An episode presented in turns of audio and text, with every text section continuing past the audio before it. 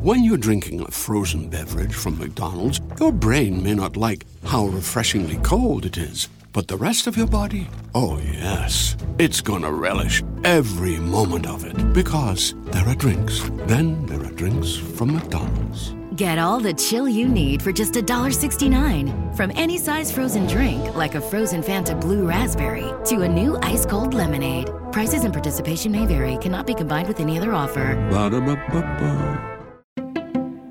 Oh, hello. Meet Optima Health, your friend for Medicaid coverage. Like any true friend, we can help make life a little easier with discounts on healthy food and gift cards for pregnancy and child checkups. We include vision and medical help 24/7. See more benefits at optimamedicaid.com/hello. It's time to say hello to Optima Health, a health plan you can count on.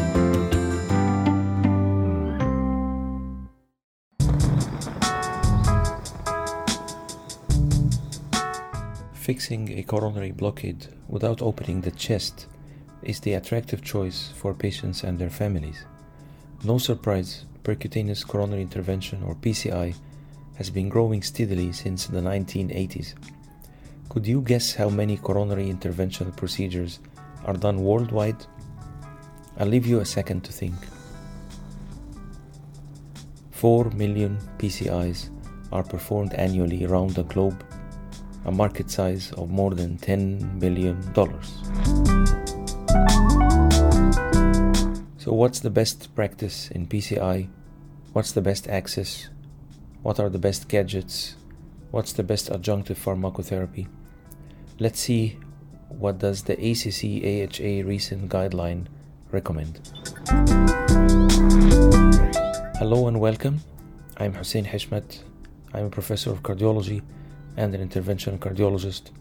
Welcome to my podcast. In this episode, I'll try to answer 10 essential questions on the best practices of contemporary PCI from the latest ACC AHA guideline.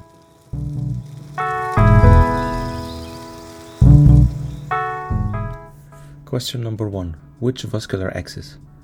Based on the results of several trials and corresponding meta analysis, radial access is preferred to femoral access to reduce bleeding, vascular complications, and even mortality in acute coronary syndromes.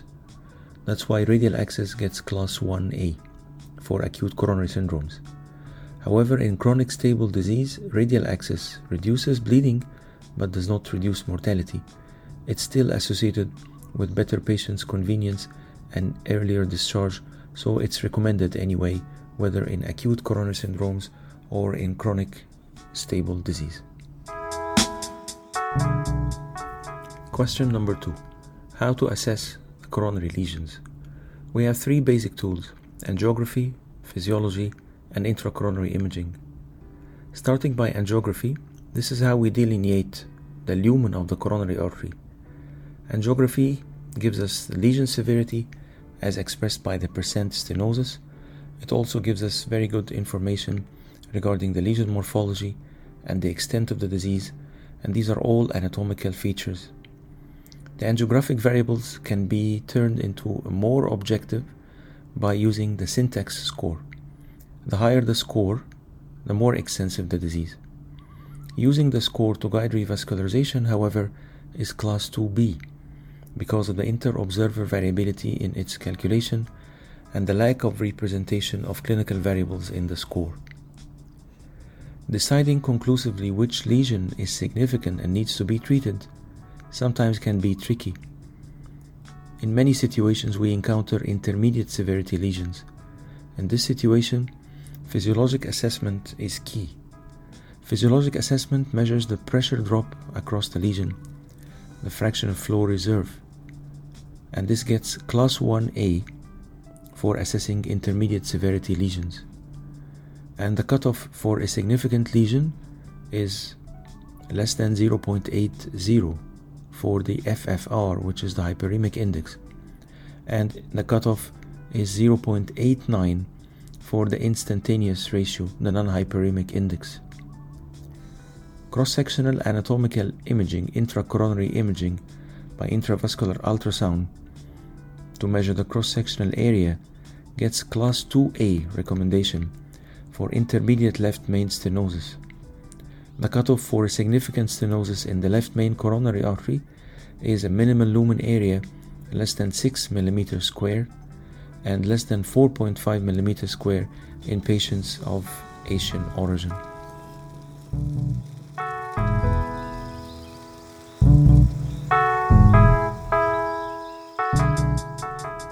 Question number three Which stent should we implant in the patient? Of course, drug eluting stents get class 1A recommendation compared to bare metal stents in order to reduce restenosis, stent thrombosis, and myocardial infarction. After several iterations and generations of drug eluting stents, now we have a ranking of stents from the safer to the less safe.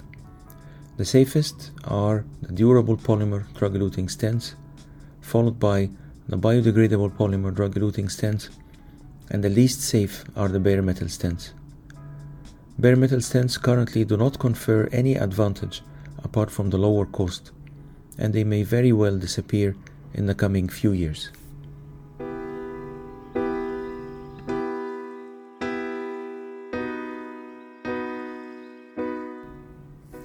Question number four What's the role of intracoronary imaging to guide percutaneous intervention? Intravascular ultrasound gets class 2A for left main, complex interventions, and for stent failure. Optical coherence tomography also gets class 2A, except in ostial left main lesions, where the lesion could not be assessed properly by OCT because of the disengaged guiding catheter. We think that there's a big future for these technologies. More and more studies are coming that show survival advantage for IVUS, and I expect that their utilization is going to expand more in the future.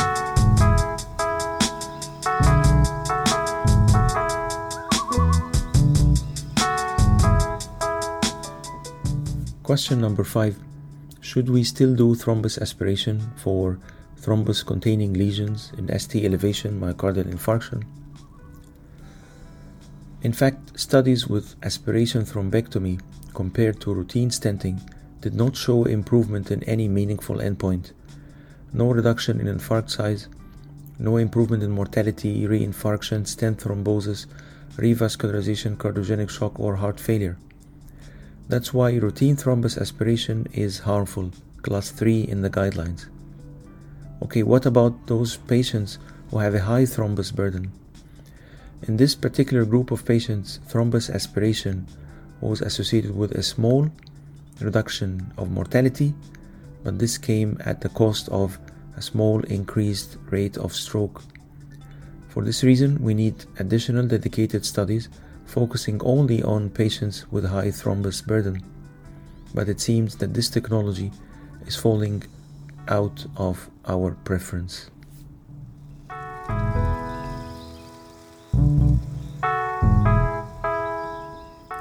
Question number six Where do hardcore calcium debulking tools currently stand? Calcium, if it is thick or circumferential, will hinder stent delivery and stent expansion. Rotablation with a high speed rotating diamond burr excavates the calcium and allows for better stent delivery and better stent expansion. It gets Class 2A in the guidelines just to improve procedural success in fibrotic and calcific lesions, and it is superior to cutting and scoring balloons for this indication. Other more recent gadgets, the orbital atherectomy, the intravascular lithotripsy, the laser, and other balloon atherectomies, they all get Class 2B because of the smaller sized trials. Again, a big future for these devices as PCI is getting more complex. However, we still need trials to show us improved hard endpoints like mortality, reinfarction, stent failure, not just procedural success.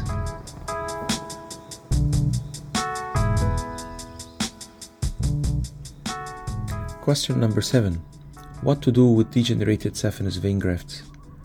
Saphenous vein grafts are the signed souvenirs given by surgeons to the interventionists.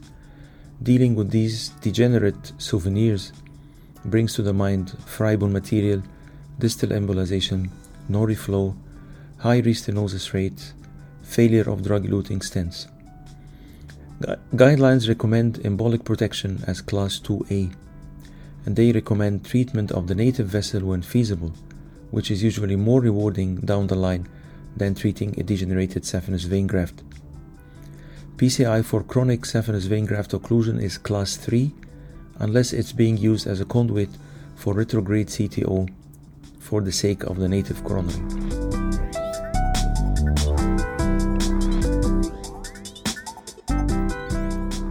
Question number 8 Chronic total occlusions, CTO. This is where all the PCI magic happens retrograde intervention, surfing the collaterals, dissection re entry.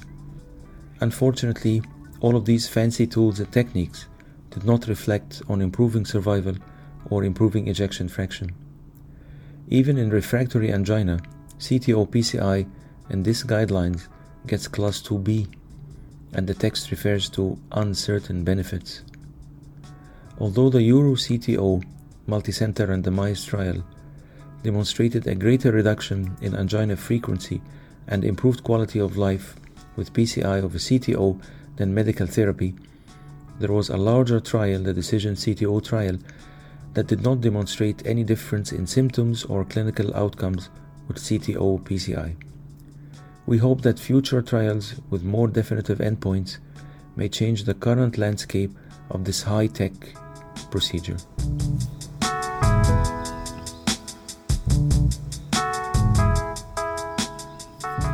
Question number 9 Is mechanical hemodynamic support useful?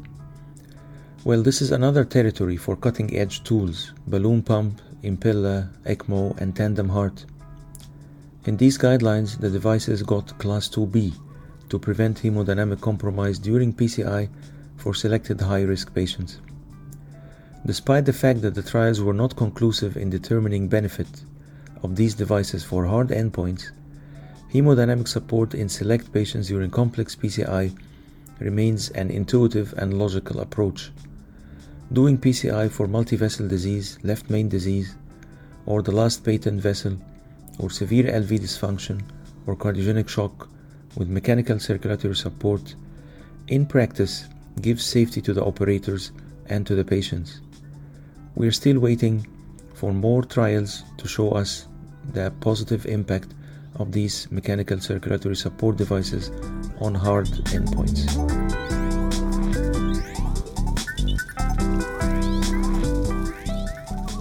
Question number 10 Which adjunctive pharmacotherapy is essential for PCI?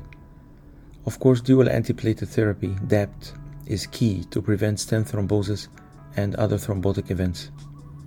If a choice is to be made between PCI and CABG, and dual antiplatelet therapy is not feasible or accessible or tolerable, then CABG is reasonable in preference to PCI, considering the poor outcome after stent thrombosis.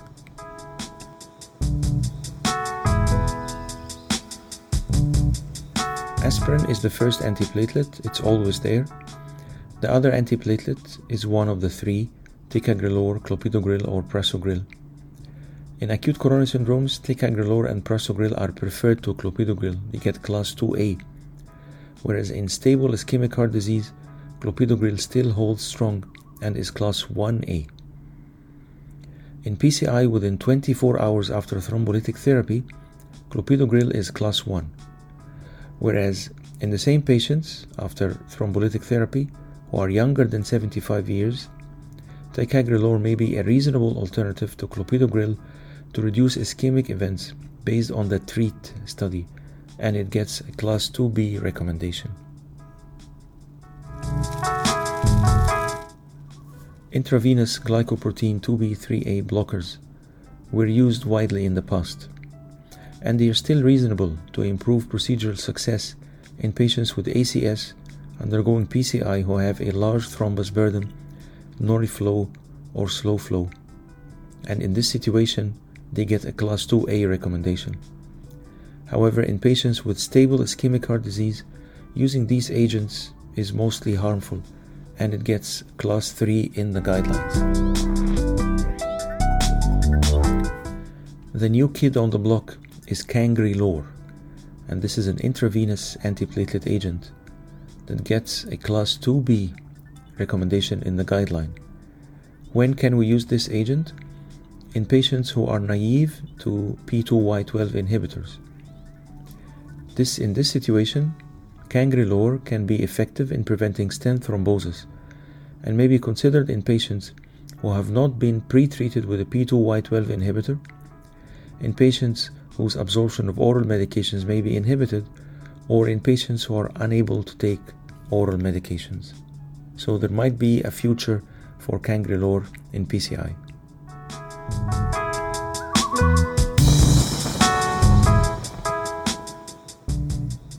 Last but not least, unfractionated heparin, which is the standard anticoagulant to be given during PCI, titrated to a target activated clotting time that ranges between 200 up to 350 based on the kit we are using and based whether we're using concomitant 2B3A blockers or not.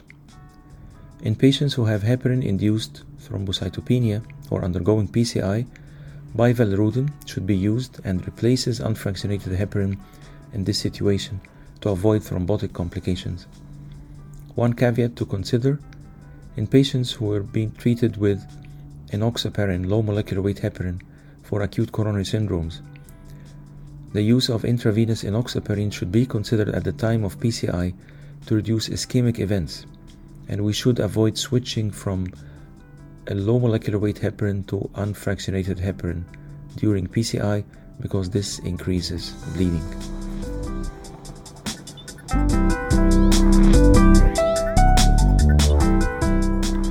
Thank you for listening. I hope we had a quick and comprehensive review of essential PCI practices from the latest ACC AHA guidelines. If you like the content, please follow the podcast on Spotify and on Apple Podcasts. Enable notifications for the coming episodes and see you soon.